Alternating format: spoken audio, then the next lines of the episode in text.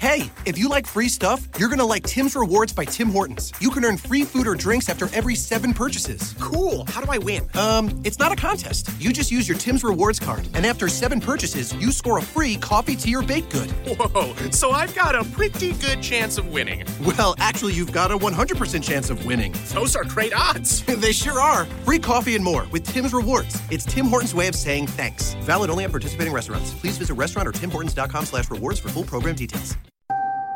Right now, you can get both Sprint's unlimited plan and the all new Samsung Galaxy S10 included for just $35 per month per line for five lines. All you need is approved credit and 24 month installment billing. No trade in required. Visit a Sprint store, sprint.com, or call 800 Sprint 1. Phone $15 a month after 22.50 a month credit apply within two bills. If cancel early, remaining balance due. Unlimited basic after 630.20. Pay $32 per month per line for five lines with auto pay data deprioritization during congestion. Speed maximums. Use rules and restrictions apply.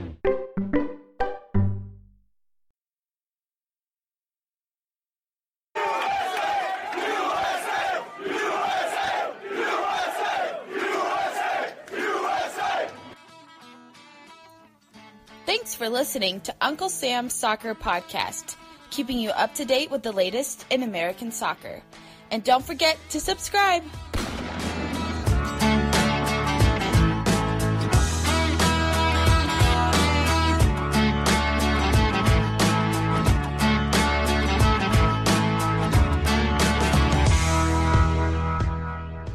On this edition of Uncle Sam's Soccer Podcast, we discussed if being an expansion club is an advantage or if it's not. Kristian Dyer joins the show to discuss Red Bulls, MLS transfers, and the New York soccer scene. Finally, Corey Roepkin joins the show to discuss Houston Dynamo and the performances this season. All this on the next episode of Uncle Sam's Soccer Podcast.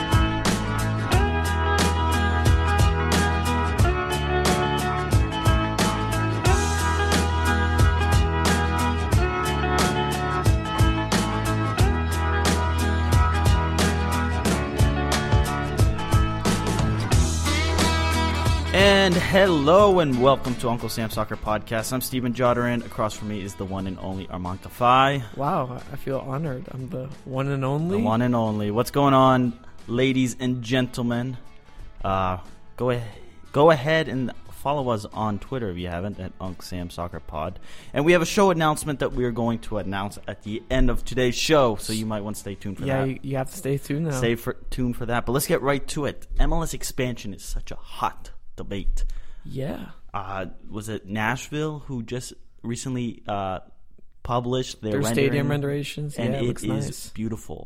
What the biggest thing about that was that the stadium went to th- was capacity of 30k, That was a big talking point. and I think that's suddenly if these newer clubs are wanting to build a stadium, they're they're only going to have to get bigger. I think they need to be around like 25,000, but they need to have room for expansion. I mean, look at what Portland's doing. Exactly. They're adding 4,000 seats, and it's costing them like 70 mil. And even that's not enough for Portland. They No. could sell a 40,000 or every single game. So you know, if you're these new expansion clubs, you might almost want to consider building uh, something what Stamford Bridge holds, uh, which is about 40k. I mean, around that, or at least have room for expansion. Mhm. I Yeah, mean, yeah, yeah, You want to be stuck with uh, 20,000 there when you could easily sell out more. But DC United's only stuck at is only at 22. it's, I think that one has room for expansion too. Oh, it that does? one and They- Minnesota and uh, there's one more off the top of my head. down the remember. down the down the line. Yep. they're going to expand. But the question is, being all these new expansion, you get all this hype, but is it truly an advantage when it comes to being an expansion club on and off the field? Now, what do you think? What My opinion is it is because of this of the soccer scene right now. And everything that's new just glitters a little bit better. I mean, obviously in the future, I don't think it'll matter as much. But for right now, for building your brand, I think it's the optimal time to be an expansion side over a original six, eight, the original eight size, Ten. uh, ten. There you go, ten sides that were in the MLS. it's like that's hockey. just that's just yeah, that's just my two cents. But apparently, you have something different. So well, I mean, so you say expansion. yeah. Okay. The the answer is actually uh, it depends on what perspective you look at it. So what perspective? Because I, I originally thought being an expansion club would be such an advantage. right. So I'm writing. I'm reading from Forbes. Uh, this was published last year in September, so about a year ago to the date, from Chris Smith. Uh, the average MLS team is worth 185 million, which I think is only higher now. I couldn't find the number; they haven't released. I think the lowest team is Colorado yes, at like but they're they're going up, which is an 80 percent increase from three years ago, right. and then a massive 400 percent increase from 2008. Yeah. 400 percent. That's a lot.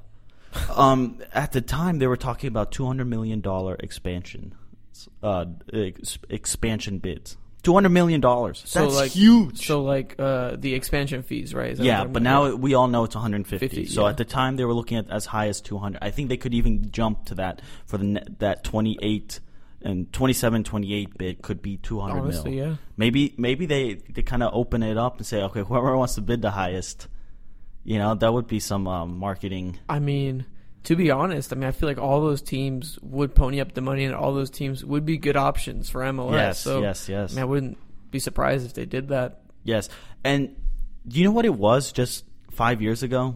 What the expansion was? Was it like seventy-five? It was 40. Wow, 40. that is nothing. That's a bargain if you come into MLS at that time.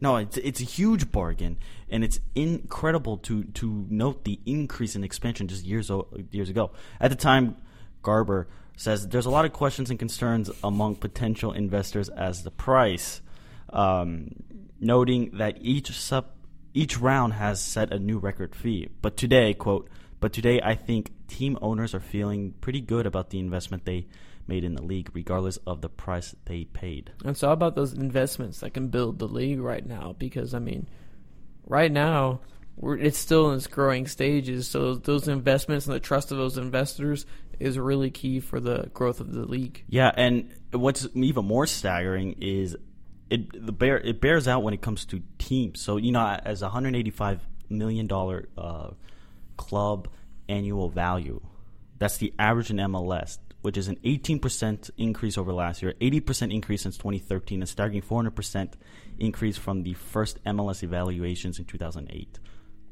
Wow.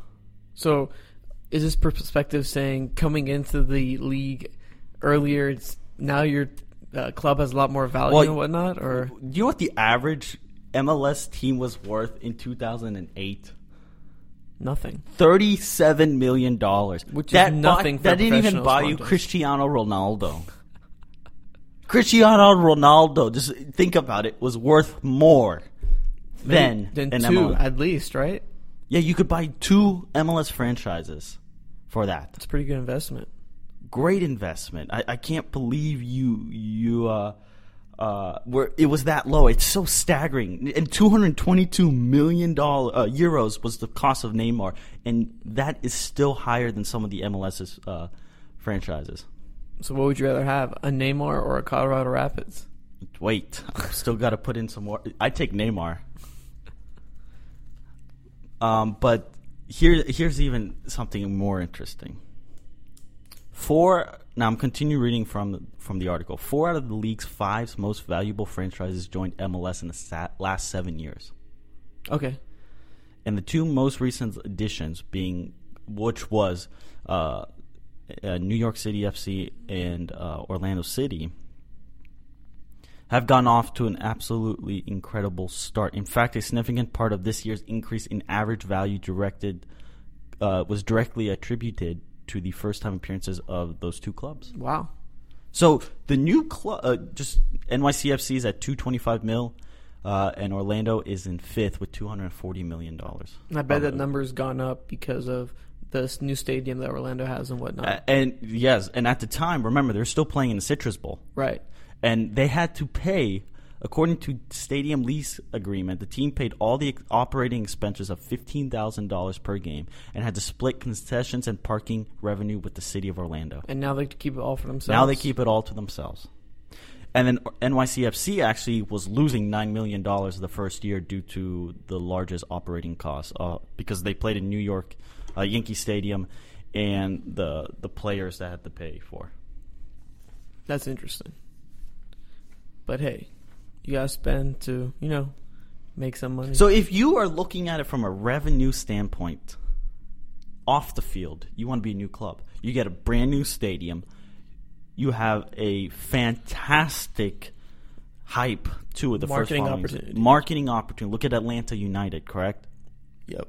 So you have that opportunity, which is which is insanely awesome. Right. And then you have the opportunity to grab marquee players. Look at LAFC. Wonder what they're going to be valued at after their first year. Bob Bradley comes Probably in. some crazy value. Stadium's fantastic. and located in LA. You have the ownership of Magic Johnson, Will Ferrell. You have a Mexico national team star now on the team, so I mean, Yeah, I know, dude. Well, I was when when they signed all these players are coming: Ariola, Vela, Dos Santos brothers. The U uh, the All Star game is going to quickly become the U.S. men's national team with mixed in with a couple of Mexicans and a couple Europeans. that'd be pretty funny. That's what it's going to turn into. it's, it's no longer going to be the MLS All Stars. It's just going to be the U.S. men's national team sprinkled in some substitutes. I mean, seriously. But the highest value club is Seattle Sounders, I'm not surprised by that. followed by L.A., NYCFC, Toronto, and Orlando City. That makes sense. So yeah. off the field, you want to be an expansion club. It makes sense. right. So we're gonna get Kristian Dyer here on, and in the final ten minutes, we're gonna discuss about the on-field. Would you rather be an expansion club on the field? But we both agree off the field, the, the numbers support it. You want to be an expansion club? Okay, yeah, club. off the field, absolutely. You, you just make more money. Yeah. But Kristian Dyer is about to call in, so we're gonna get to him, and then followed by the Houston Chronicle Yeah. Corey Roepkin. This be There a we go. interesting little uh, Little discussion. So stay tuned.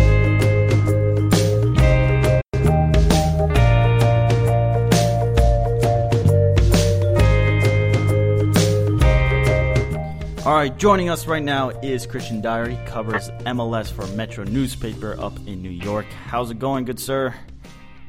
Hey, great to be on. Thanks for having me on, guys. No Oh, problem. no problem. So you're up in New York. I must, you must have watched the uh, U.S. Open Cup and had uh, a joyride starting off. Uh, I don't know. Were you supporting the under, you know, Cinderella team of FC Cincinnati?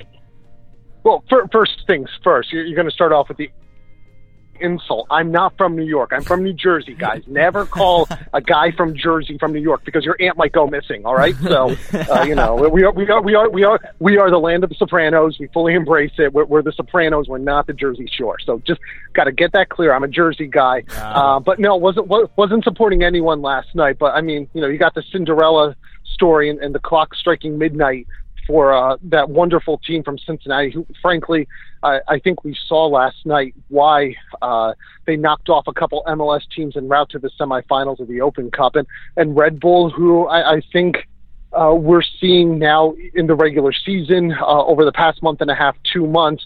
Things don't go their way. Unlike the past two years under Jesse Marsch, they don't get frustrated. They don't bog down.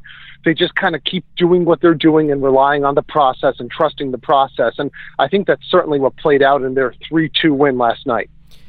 I don't know if it was you, I don't know if it was just me, but watching that game, I thought Cincinnati played fantastic for the first 70 minutes, and then as soon as like that 17th minute went, just went completely downhill, and that's when Veron scored and uh, BWP scored, and then they went to extra time. I don't know, was it the same thing with you? Do you think Cincinnati played a good Yeah, game? I, I thought I thought it was a very even uh, first half. Cincinnati certainly, I think, came out a bit stronger than they did in the quarterfinals. That was a team that kind of sat back, sat back a little bit and then ground out the result against Miami. Uh, I thought that they came out a little bit better in this first half than, than certainly that match. And then about the 70th minute, you started to see when Red Bull started to go to their bench, and probably one of the two, three deepest teams in MLS, New York Red Bulls, and they bring on board a Gonzalo Veron, and then they had a Derrick Etienne, and some of the other pieces they were able to throw out there, and he just saw that those fresh legs, uh, Cincinnati having played on the weekend, uh, it just started started to wear them down just a little bit. So, um, you know, I think you saw the overall quality of MLS, but certainly when you look at Cincinnati, uh, we talk about the crowds, we talk about everything else, but let's talk about the quality of play from this Right. team. Oh, this, it's- this, this was a incredible. this, this was this was a team a year ago that was kind of mid-table in the USL. Uh, you know, lo- lost to Red Bulls too badly. Uh, and, ironically, they're playing Red Bulls two this very weekend at Montclair State University. But this this is a team that I think they put together some MLS castoffs. You know, you look at the goal scorer Austin Berry, a guy I'm familiar with with his time here with the Philadelphia Union, could barely get off the bench the second half of that year he was here. Uh, but he comes on board, and not just the goal, but defensively through 65, 70 minutes, shut down Bradley Wright Phillips, did a great job in the heart of that de- defense. Dominguez, uh, so many other pieces that Cincinnati has that you look and say, this is just a, this is a team that's one, two, maybe three pieces away from being a very competitive MLS side. Really, do you think they're going to get the expansion bid after a performance like that and just cap- capturing the, the the heart of every soccer fan here in America? Well, I mean, you look at Don Garber's tweet last night, uh, raving about it. It was, it was a great atmosphere. Certainly resonated that way on television uh, from the local broadcast in Cincinnati as I watched it online. I, I, I think you can't help but look at the fact that uh, this seems to be another Seattle, Portland, uh, Atlanta type of situation hmm. when you see that there's a hardcore element right there. Um, in terms of the supporters who have kind of embraced this culture, and almost I, what you see with so many of these teams, Atlanta being the outlier because they really didn't have a, a second or third division team. But a lot of these teams, the fan base tends to be that young millennial hipster that MLS wants to embrace, but they hop on, but but they but they want to hop on board with these teams when they're in the lower division, and kind of it's it's an us against the world mentality. Well, we're not we're not pretty enough for MLS, but we we love our ugly duckling status, and then of course using that as a springboard, I think almost in counterculture realm, guys, you know, to be able to say it's us against the world. We're not the most popular thing out there, but we want to prove ourselves and prove our worth. And they've certainly proved it throughout this Open Cup run. You look at the fact that consistently their crowds are in the 15, 20, 25,000 range. Better, frankly, than than across the state in Columbus, what what they're drawing, and some of these other MLS original sides, DC United, New England, would kill for for crowds like this. So, with, without a doubt, they're on the short list as long as ownership has deep enough pockets to be able to do the stadium the right way. Yeah.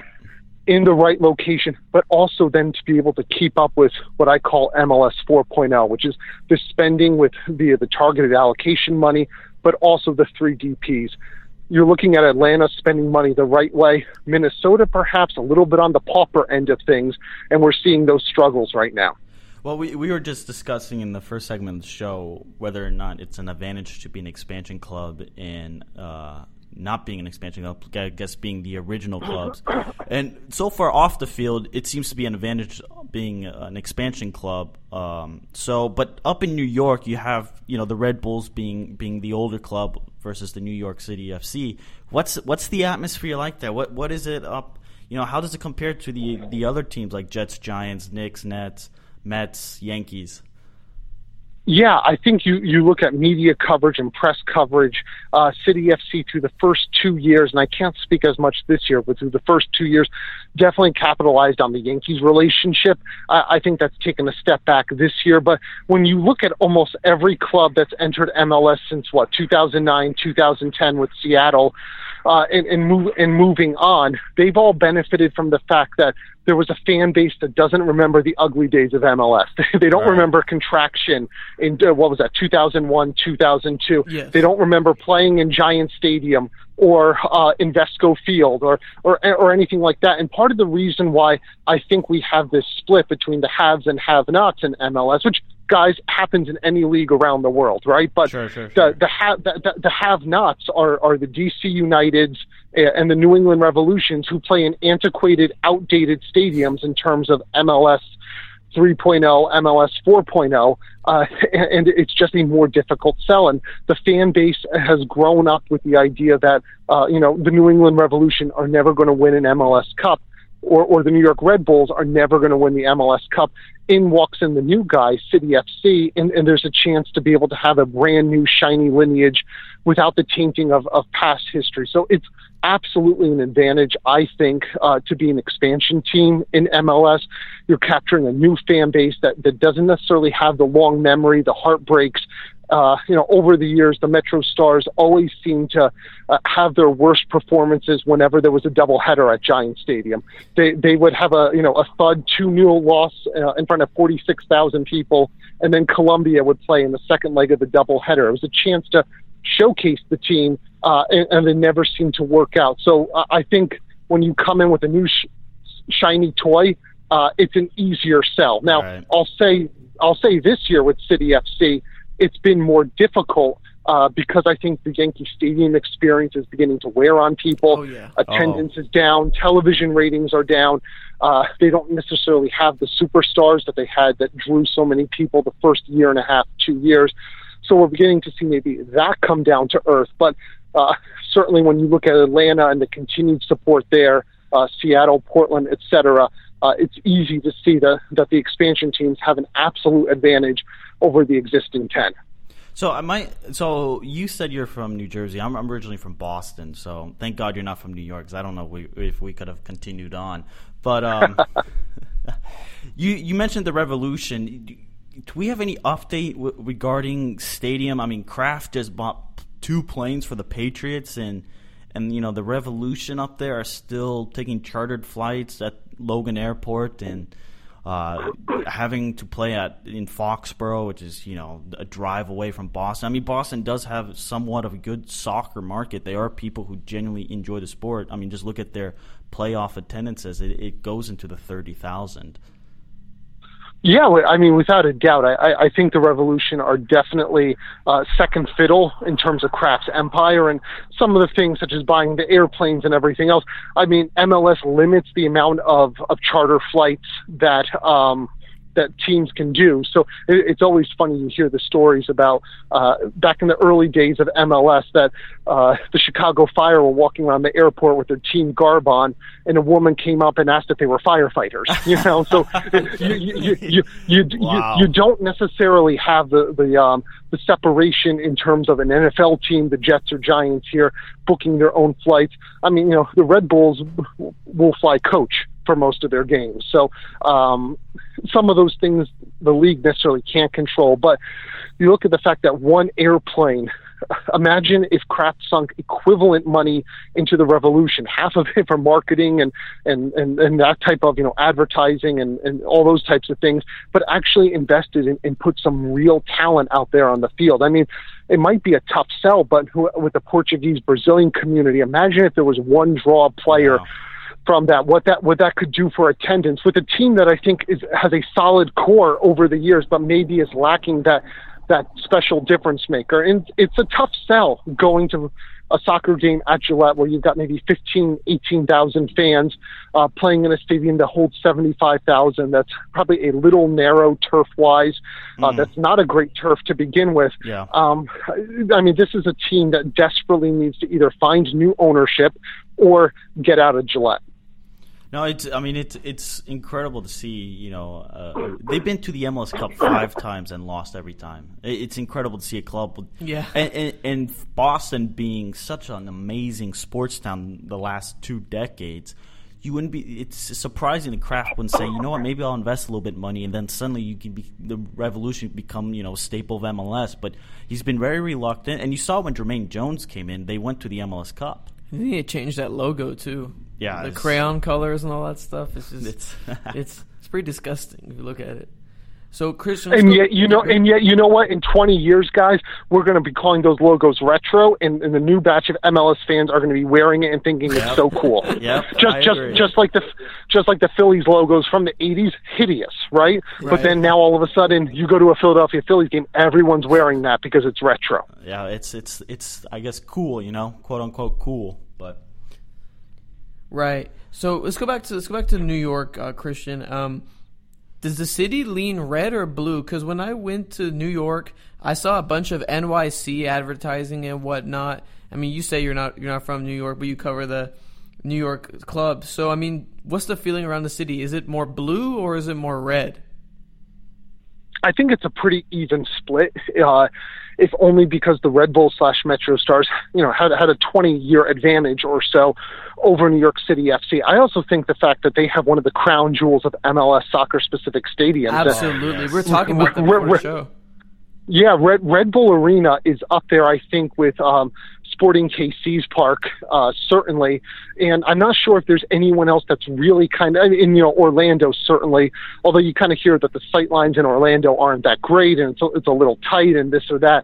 But Red Bull Arena is up there, top three in the league, and when that place is full, there there's a lot of energy. Uh, the the atmosphere is great. I think the supporters clubs, uh, when you look at Red Bull, probably versus NYC certainly tilts towards the Red Bulls advantage. It just seems like it's more organic, more creativity, but it also has to do with location. They're, you know, not stuck in left field necessarily. And we've seen a decline, we've seen a decline in attendance for NYC now through three years. And some of that's understandable. The, the first year, every time you bring in a name, there's going to be 35, 40,000 that come on out. And that's going to bump you for a year, year and a half or so, as it did for NYC. But, uh, pretty soon, if you've got tickets along that third baseline uh, and you're sitting front row and you're you're at you know ground level necessarily and you can't see across the field and you're 25 yards away from the field because of the sight lines in the stadium, that begins to go a little bit tiresome on you. Eh? Yeah. And the place doesn't hold sound well. Um, so I, I, I think it's probably now it was maybe leaning a little bit blue for the first year or two, but I think now it's probably tilting back as more people get the, the Red Bull Arena experience, I think that's the best selling point. It's in New Jersey, uh, you know, but it's closer to Manhattan via the path than uh, Yankee Stadium is uh, via via the train as well. So um, I think it's going to be 50-50 split or close to it for a long time. What about the stadium for NYCFC? Do we have any? I mean, do you have any inclination on when they're going to start to build something? Are they going to break ground? How, you know, finding ground? What the stadium's going to be like? Any any update on if, that? If, if, if you're a minority owner, um, as the Yankees are, I'm not sure they're necessarily in a rush to get anything built right now. This is a situation where they're getting another 15, 20 events into their building, um, you know, every single summer. It doesn't seem to be having an impact on the baseball team. Remember all the concerns this is going to, you know, kill Derek Jeter at shortstop. Well, we haven't seen one injury because of it. So, and, and if I'm MLS, I think the fact that, you know, occasionally you get crowds of 35, 40,000 in Yankee Stadium certainly doesn't hurt the perception of the league. Whereas even if you have your own soccer specific stadium right next door, uh, 25,000 may not quite have quite the same allure. Uh, with all that being said, I don't think there's any way within the five boroughs within the next five years that anything's going to progress. The building costs will be too much, let alone simply finding the land. If Sure. if NYC if NYC was willing to go to maybe Randall's Island and partner with New York City in terms of mass transportation to get people in there, I think that might be the best fit. But right now, the private authority that owns Randall's Island uh, doesn't seem to want to have any sporting events there other than track and field and, and, and some other kind of one off events. So fi- finding something within the five boroughs, which, if you remember, is what NYCFC promised uh, would happen and that Yankee Stadium would be only temporary. I think that's a pipe dream. I, I think in all likelihood we're going to see NYC uh, FC probably out at the Belmont project, which for those not in the tri-state area would be in Long Island, right next to the Belmont racetrack, uh, using a huge parking lot there, right off mass transportation, and perhaps tapping into a Long Island uh, fan base that I, I, I think people don't understand. Long Island is the number 19 media market in the nation by itself. It's often lumped in with New York, but this is a good sized uh, media population in and of itself. And when you talk about viewership and potential fan base, the numbers will be there. And I think the hardcore NYC fans can certainly take that 15, 20 minute train ride. So that to me is probably going to be the best solution. But does it hurt the fact that then they claim we're the team of the five boroughs, which has always been kind of the rallying cry Yeah, against yeah, the Red yeah. Bulls? When they're going to be further away from the five boroughs than, than Red Bull Arena, that might be the only sticking point. Ah, huh, it's, Right. It's very interesting to, to see how you know it's difficult to find a stadium, especially yeah, the off the field stuff's crazy. Over Yeah, there. yeah, it's a lot of work. But let's talk about the Red Bulls on the field just quickly, real quick. They're in fourth place right now with 38 points. Last last season, they crashed out of the uh, semifinals uh, against Montreal. What's your uh, feeling around the uh, Red Bulls this season? Are they in a good spot? Do you think they can make a run uh, for MLS Cup? How's the feeling around camp? Yeah, the, the past two years under Jesse Marsch, I mean, last year they started off the season one and six, ended up winning the Eastern Conference, and had an outside shot of winning the Supporter Shield. Uh, it, it seems like every year the Red Bulls, and dating back, we go back four years ago to Mike Petke, the team began to peak in mid to late summer, won the Supporter Shield that time around, and then kind of crashed down the playoffs. This year, it seems like their peaking is starting just a little bit later. And uh, make no mistakes about it, winning the Supporter Shield is nice. They've won it two times the past four years. Very few MLS teams have done that and, and had that model consistency. They've won consecutive Eastern Conference titles three times in the last four years. But winning MLS Cup is something that's still eluded this franchise, whether they were the Metro Stars, now known as as the New York Red Bulls. So uh, if, if you want to make an argument that that's going to be more important than starting and peaking just a little bit later, as the Red Bulls seem to be doing right now, certainly points to the fact that they're placing a greater emphasis on the playoffs, on potentially making MLS Cup this year. Now, of course, the flip side of that is they wouldn't be hosting MLS Cup in all likelihood as things stand, and you would expect it to play out a third, fourth seed in the East against a Western Conference seed. Uh, that would probably be Dallas or, or Seattle. Um, so they, they've got to balance this thing out and make sure that they can get a good seeding spot as well if they do have MLS Cup ambitions. The Red Bull thing kind of sounds like FC Dallas because I mean, we're based in Dallas, so we're familiar with FC Dallas. And it kind of sounds like FC Dallas because, I mean, they yep. won the Supporters Shield last season and now it seems like they're a, they're having a little struggle in between. But I think they're pushing more and more towards MLS Cup because I mean that's a trophy that's been eluding the club for their entirety. So I mean it's kind of interesting to see the parallels between the two clubs and, and, two clubs as well, guys, very much based on the academy. You talk about the two yes. best academies in all of MLS.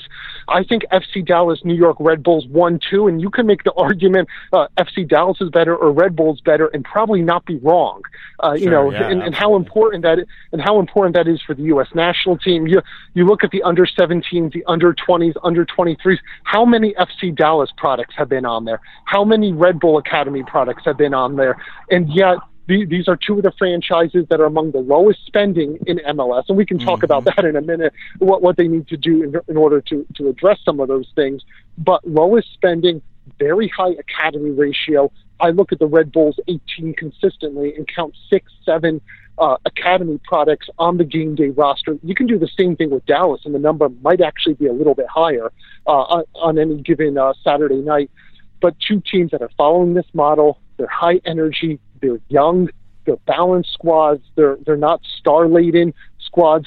And when you think about the fact that oftentimes come MLS Cup playoff time, how many times have we seen an older team that dominates the regular season begin to tire? And we're mm, seeing that a little bit right now with the Chicago Fire. I'm, I'm not going to write the Chicago Fire off, but this is an older team. Uh, it's also a team that has several key contributors right now who it's their first year in, M- in MLS. The, the forward, obviously Schweinsteiger, the travel, the heat, uh, the style of play begins to wear on these guys in their first season.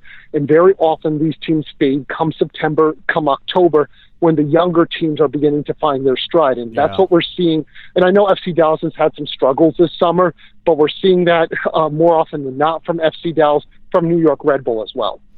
Yeah, it's definitely interesting to watch. Uh, last question here: What do you think out of the two New York clubs, who's more likely to make a deeper run in the playoffs? Well, a lot of it depends on seeding. If uh, New York City FC, and chances are these teams will have to play each other in the playoffs if one of them is going to advance. I, I think that's the way things are trending this year, and that would be a tremendous playoff. Oh, no, fantastic! But, we we in, are in, in, excited for that matchup. You, know, but a lot of it's going to depend on seating. If that first leg is held at Yankee Stadium, um, it, with the smallest field in MLS and a field that, quite frankly, is is not anywhere near MLS dimensions, um, you know, if that first match is held there in, in, in uh, New York City FC is able to go go out there, play the kind of match they played a couple weeks ago and get that win, it could be very difficult for for Red Bulls, who are then going to have to face a bunker opponent in the second leg at Red Bull Arena. Now, I think it would be a fantastic match either way for a neutral. But you would have to say if NYCFC is the higher seed, even if they're not playing as strongly come the playoffs. And let's say you know, Red Bull's ascending a little bit more, it's certainly an instance where the dimensions of that field in the first leg could be absolutely brutal. Absolutely. Well, here on the show on Uncle Sam, we have a little shameless plug. Go ahead and let the listeners know where to follow you, maybe where your content is at. Yeah, uh, you can follow me on Kristian R. Dyer. That's Christian with a K, R, uh, and then Dyer. And uh, I cover the MLS for Metro uh, newspapers in New York, Boston, Philadelphia, as well as being the Red Bulls insider for the MSG network. So you can see me on TV and throw the remote at me on MLS Live. hey, we appreciate it. I hope to talk to you down the road. Maybe Thank you so much, Kristian. Hey, guys, this was fun. Thanks so much. Absolutely.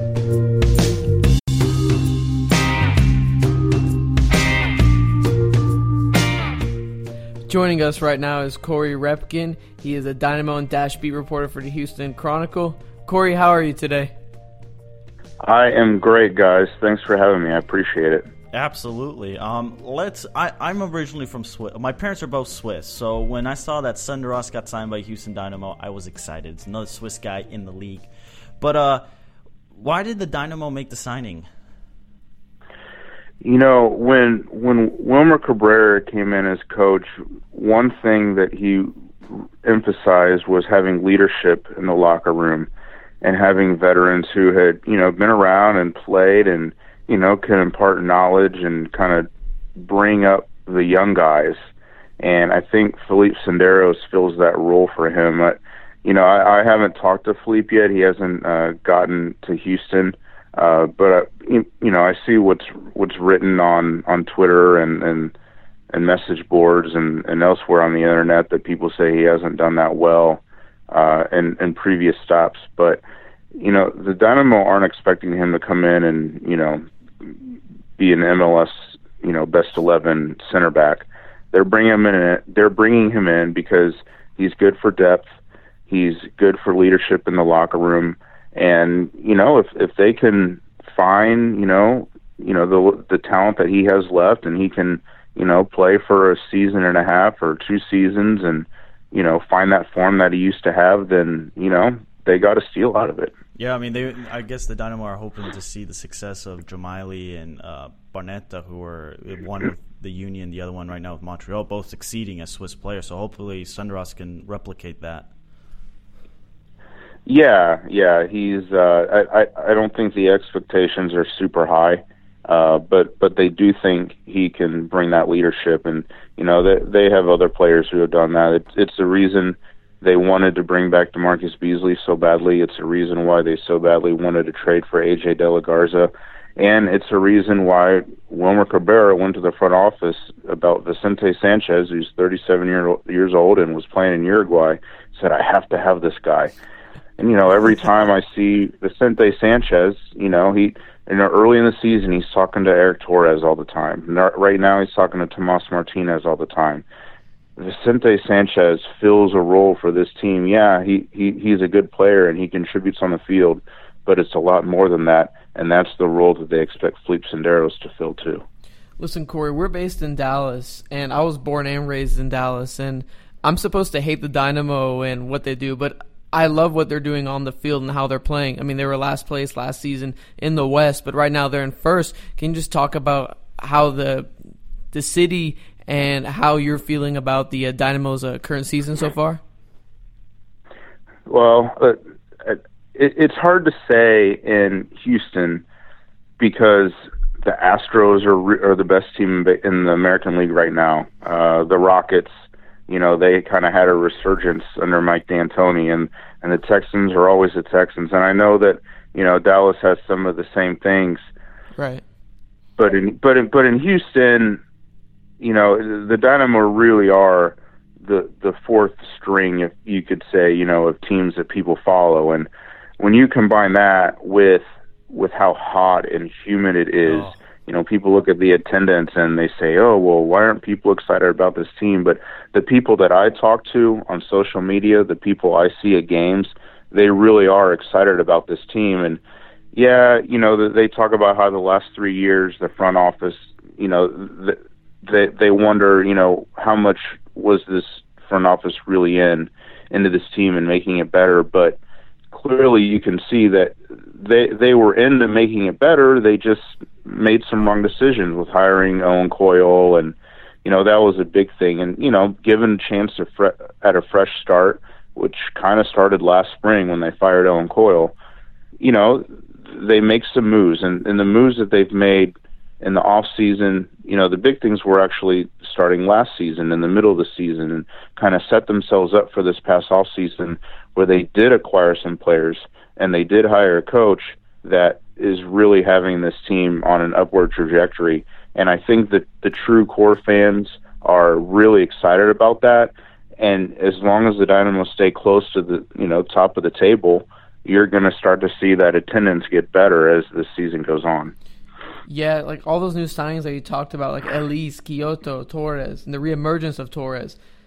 Those those that front three is really exciting to watch, especially when you watch it uh, like what we watch on MLS Live.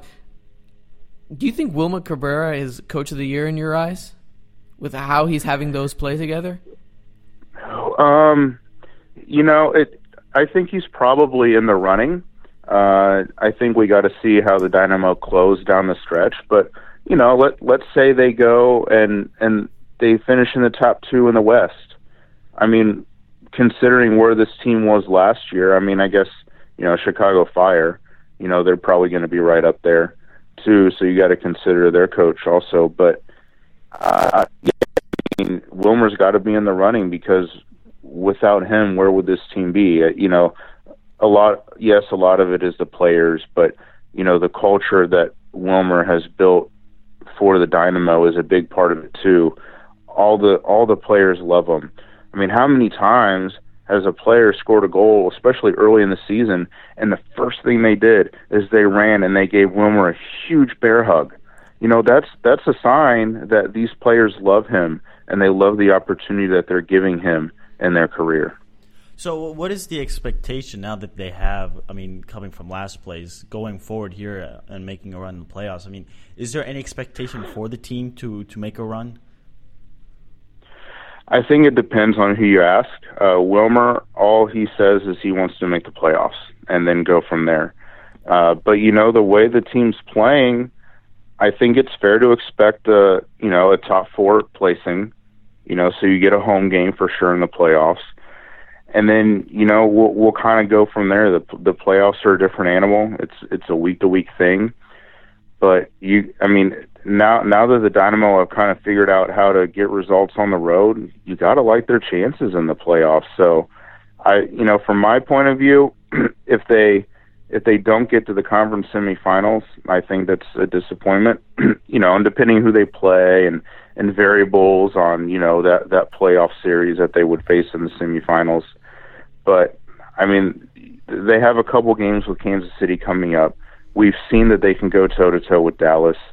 Uh, Seattle seems like a different animal right now, so I don't think you know the Dynamo really know where they stand with them. So I think there's still some unknowns, but the fact that they've gotten results against some of the best teams is a big deal, and it shows them that yeah, they can win in the playoffs if they can match the pressure. So you just mentioned Dallas. What is it? What is the Dallas Houston rivalry like from a Houston's perspective? Steven doesn't think there's any. Rivalry. I don't. I personally don't think the rivalry is as strong as MLS hopes it to be. The marketing behind it, I personally don't get the hatred. I think the six-hour drive. I've lived in both cities.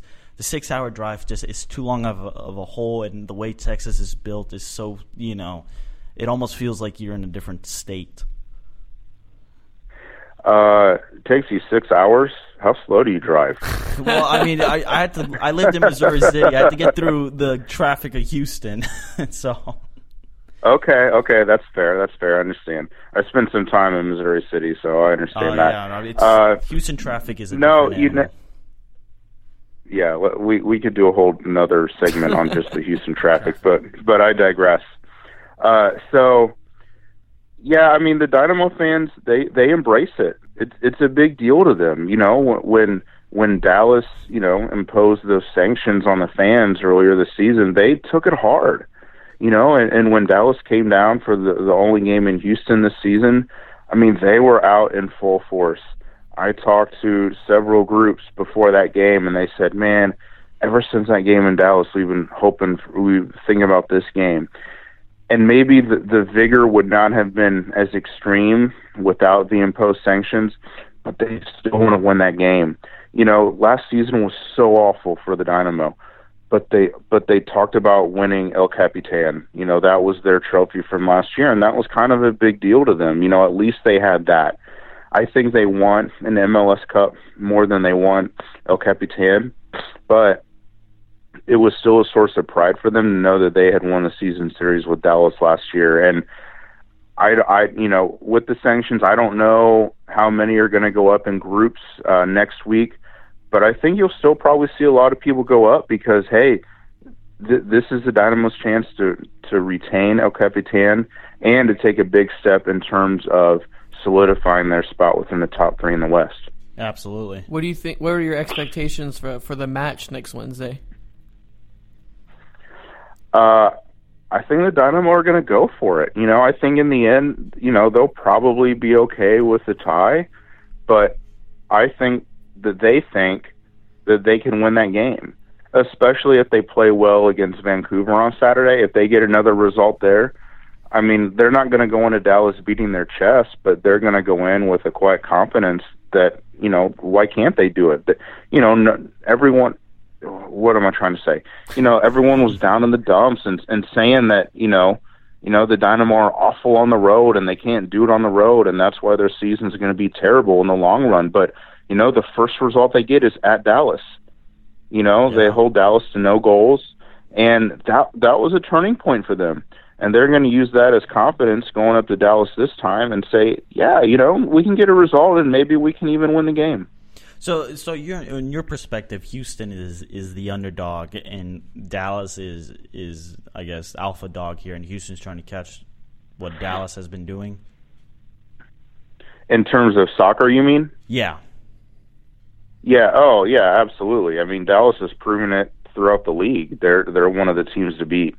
Um, and you know what? What? Where can the Dynamo hang their hat? You know, in that so-called uh, coat closet. You know, like they they haven't made the playoffs the last three years, and Dallas has been one of their premier teams. They got players coming through their academy, so yeah, absolutely, yeah. The Dynamo fans are are ecstatic that they're having a better season, but I don't think they're under any illusion that in the long run, uh, at least in the last three or four years, that they've been as good as Dallas has. So it would be a major accomplishment uh, for the Dynamo and for their fans if they, you know, somehow win that game Wednesday. And finally, could you just talk about the uh, new signing that Dynamo had, uh, Martinez, uh, from the Portuguese league? Um, he, he looks to be a really interesting player. I've watched some of his highlights. He looks to be really interesting. How would he fit in with that uh, dynamic of Elis, Quioto, and Torres? I th- I think they're excited what he can bring. Uh, you know, he they they talk about the experience he has in Argentina and with their youth national team and and in Europe. And you know, he he's he's a playmaker and he's young and and he he fits the profile of of the of the type of player that MLS MLS teams are starting to bring in and and can make a difference in them in the long run. And you know they're taking it slow with him. You know he didn't play for 3 weeks until uh, last week's game played for 28 minutes and they liked what they saw. They liked that he's confident. They like that he's asking for the ball. They like that he's confident you know, to play those those piercing balls into the attacking third. Uh, they're encouraged with what they see, and they hope in the long run he can be a big part of their team. I don't think you're you're going to see some massive, you know, jump into the forefront of playmakers within MLS this season from Tomas Martinez. You know, he's still trying to figure out the league and, and the pace of play, and and really the dynamo too. You know where he fits in there, but but they like the confidence and they think they're going to get a lot out of him in the long run. All right, Corey. So on the show, we have a little something. It's a shameless plug, as we call it. So go ahead and tell the listeners where we can find you and where we can find all your content as well. Uh, I write for the Houston Chronicle at chron.com slash sports slash dynamo. Uh, and you can find me on Twitter at Rip Sports. R.I.P. Sports, but not rest in peace Sports. we really appreciate appreciate you coming on the show, discuss Dynamo. It's definitely a different, uh, interesting dynamic being in Dallas and you being in different perspective. Yeah. I, I'm flattered for the opportunity. Thank you guys. I appreciate it. Absolutely. Thanks, Corey. Yep. Thanks. Take care.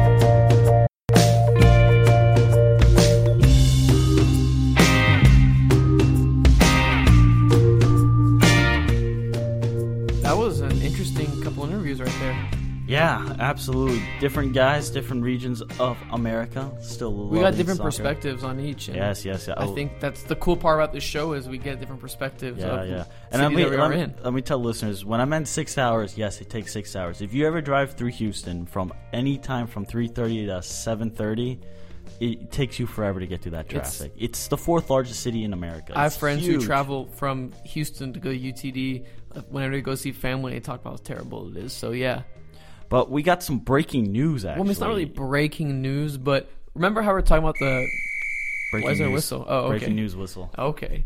So you remember how we are talking about the team values and whatnot? And Yes. They just came out as we are recording this episode. Yes. Forbes just released an updated list of the highest value teams. And remember how we said Seattle was the highest value team Yes, Seattle at at, how much? two eighty five. at 285? I just want a drum roll, please. The newest highest value team is the LA Galaxy at 315 million dollars. Huge increase. Uh, who's number two? Let, give us the top five here. All right, so top five. And I'll, I'll tell you what it was one year ago. That All way right. we put some perspective. So we have LA Galaxy at number one. At number two, it's Seattle at 295. So they increased by 10. Last year it was 285. Toronto at 280 at number three. Wow, they, they made a huge jump. They went from 245 to 280. Next up, we have NYCFC at 275. An increase of 20 mil. Last year they were third at 255. And rounding out the top five is Orlando City at 272. So we just talked about the increase of the stadium. Remember how we're talking about how that even they. Should were- affect it, yeah. Should affect it. That new stadium bumped them up. They were last year at 240. And uh, who wants to hear the bottom? Yeah, let's look at the bottom because the question is, did it help? Did every MLS club increase? Let's, yeah, let's, get, let's look at the bottom statistics out All right, there. go ahead. Alrighty. So at last place, it isn't the Colorado Rapids anymore. It's not what, It's the Columbus Crew at 130. dude. One thirty. It still doesn't get you Neymar. Not even half. Now the Rapids are at 135. They're second to bottom. So Columbus Crew last year at 123, they were at, not at the bottom. The Rapids were at the bottom at 110, 110 million dollar club. That's insane. A club that's won the MLS club is valued at 110 mil. Not even the expansion fee covers these clubs. It's crazy. And rounding out the bottom three is Vancouver at 150, which I think is interesting that Vancouver is one of the Vancouver is an interesting case. Last year they were at 128. Now they're at 150, and that's the bottom three. So last year, FC Dallas was I think six from the bottom, and that they were valued at 150. So now you, you're seeing everybody's increased. now they're There's seventh increase. from the bottom at 185. And that's probably due to winning the the cup double last year, the U.S. Open Cup and, and the Supporter Shield, and, and the success of the academy. Yeah, and Forbes doesn't uh, have Atlanta United or Minnesota's in there yet. So people are asking about those. Those are not in there right now. But what's your what's your take on the it's update? really- I mean, it's it's crazy on this show that we got the updated list. Like we talked about it from last year and the increase, but we talked about being in in the opening segment was the the advantage you really had off the field with the expansion rate. And if looking at like we talked about, four of the top five are expansion. So side, what do, we got to sense. let's see what do, what do you consider expansion? What year? Well, I would say expansion's anything, but that wasn't in the original ten. But I mean, I think that's too vague. Now you No, think about I it. think it's anything after Oh, oh eight? to, to- Toronto being the last expansion size. Yeah, saying? I would say from Toronto on because anything from Chicago Fire, it's only two, Salt Lake. So they're lumped in. They they've had the the, the time to to expand. What Chicago Fires? uh, Chicago Fire's valuation is two forty. Compare that to last year's, if you don't mind. two forty compared to a Chicago Fire being uh, one seventy seven. That's a pretty big jump. Huge jump. What about the Red Bulls? We we had Kristian talk about the Red Bulls. Wonder what they what their leap was because last year one seventy eight. Two forty five. So they again a huge jump. Huge, huge jump. And actually, um, I just I remembered uh, an the Orlando City owner actually posted something on Facebook talking about how great of an investment it is to join MLS. Talking about how MLS is going to be worth billions. in Well, somebody future. tried buying MLS for four billion dollars. So I mean, it's a really interesting thing. Now we were going to talk about the on the field stuff, and we still are. So Stephen said, perspective wise, it could be better to be a non-expansion Yes. side. So the first ten minutes we talked about the value of being an expansion club off the uh, off the field. So we had the value uh, club evaluations from 2016. Now we just got the 2017 updated list. Uh, that just broke about an hour ago from the recording of the show. But on the field, it's actually really interesting. Uh, what do, what numbers do you have for us to talk about here? Well, if we look at the percentages of Series One, the top team is Portland at twenty uh, in 2011, but a lot of the teams that a lot of the the, the Now newer this sides, is playoff all-time playoff success. This Okay, playoff. six playoff success, which Yes. I think is very important in in today's age. Is what do they do in the playoffs? So the two newest sides, NYCFC and Orlando City, are at the bottom because they haven't, they haven't won a playoff series, Yeah, okay, which is sense. which Sure, is, sure, which is sure, relatively sure. interesting. Two of the top five are DC United and LA Galaxy. Okay, then those are original clubs. Those, those are original clubs, but I think what that also factors into is that they also were in the playoffs in the inaugural season of MLS as well. Yeah, if that makes any absolutely. sense. Now I have a list here of on during the entire season, and this is points per game, meaning how many points do they average per game? Mm-hmm. Uh, Seattle Sounders are number one, so they came in the league in 2009. But f- after that, L.A., Chicago, Houston, Dallas, Columbus, D.C., KC. Those are all original clubs. Besides for for Houston making making the switch, you're talking about 96, pretty much, and then you know the Chicago Fire being 98. That's pretty interesting. And this is points per game. So you know, if if if NYCFC would have had an, exce- uh, an exceptional two seasons that they're They should be up. They should be the highest It one. would be at the highest one. But no, this is this is over. You know, uh, hundreds years of games, MLS. and and it's kind of unfair to look at it from from an an, an Original entire- club. from the original up. It'd be interesting if you curved that data to from you know 09 on. oh, that'd be interesting. But to see. Seattle's made every year they've been in the playoffs. Mhm. it's it's it's it's interesting to see how Seattle has done. And then the last recent winners, besides for Seattle and Portland, 96, 96, 96, 96, Colorado, LA, and Sporting KC. Those were the last. Be maybe the trend, the new trend is now you've seen the Torontos, for example, the uh, Seattle, those clubs that came in now about a decade ago, seeing their success finally be rewarded. I think a key thing for success for those MLS original sides is rebranding. Look Yes. what Kansas City did. The Wizards were Terrible. were going or they should have been contracted at some point. But look at them now. They have rebranded their team Sporting Kansas City. It is one of the best. If you're looking for a way to rebrand a team, go look what Sporting Kansas City has done because they've completely changed the perception around the league, their success, their facilities are fantastic. I think that's the new trend. That's the that's a, a big trend that also plays a hand because if you rebrand a side, it's almost like they're an expansion side of sorts. If that makes any sense. Yeah, no, absolutely. And even if you're looking at playoff appearances, so Seattle's number one. They're eight for eight. They've made every year. I feel like they- they've missed the playoffs at one point. no, they haven't. That's crazy. Then you have LA, the Red Bulls, Miami Fusion, which folded, so you can't you pull them out. Sporting KC, Dallas, Real Salt Lake, Tampa Bay Mutiny, pull them out again, and the Houston Fire, uh, Houston Dynamo, Chicago Fire, New England Fire. Revolution. So there, there's such an advantage being an older club, and it makes sense. The the branding off the field will v- favor the. Uh, the, the new clubs because who was it? I don't remember. Was it Kristian or uh, uh, Corey who said something to the likes of, you know, people, the Red Bulls. Now it's Kristian talking about how you know you don't remember the the good old days or the bad old days, The Metro Star the days. Metro Star days, the bad days of of the club. So The growing pains. the growing pains, and now you have all these new fan bases like Atlanta. And the expansion clubs now that are coming in, if they do it right, they're going to see success on and off the field. It's no longer with New York and Orlando. You saw the split. Okay, on the field they're probably going to struggle, but off the field they're going to be successful. Look at the club evaluations. Right.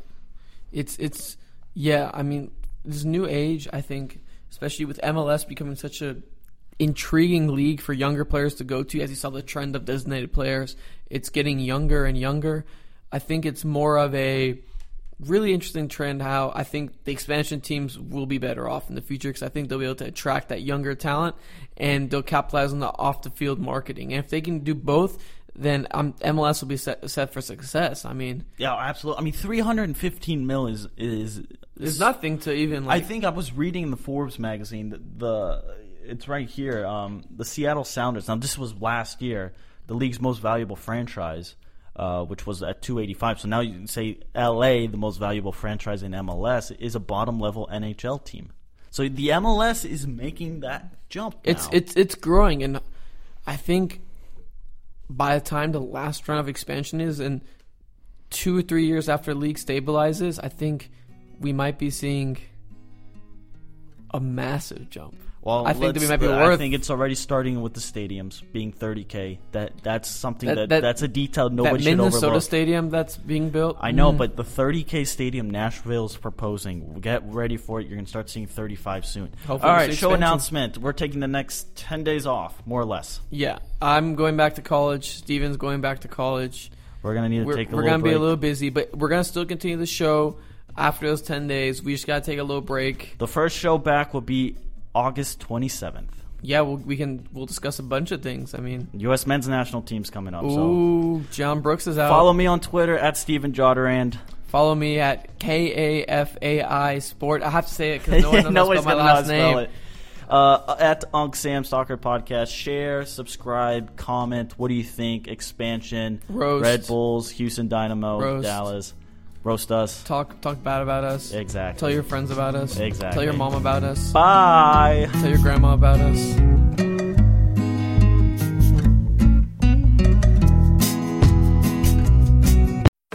If you like free stuff, you're gonna like Tim's Rewards by Tim Hortons. You can earn free food or drinks after every seven purchases. Cool. How do I win? Um, it's not a contest. You just use your Tim's Rewards card, and after seven purchases, you score a free coffee, tea, or baked good. Whoa, so I've got a pretty good chance of winning. Well, actually, you've got a 100% chance of winning. Those are great odds. they sure are. Free coffee and more with Tim's Rewards. It's Tim Hortons' way of saying thanks. Valid only at participating restaurants. Please visit restaurant or timhortons.com slash rewards for full program details.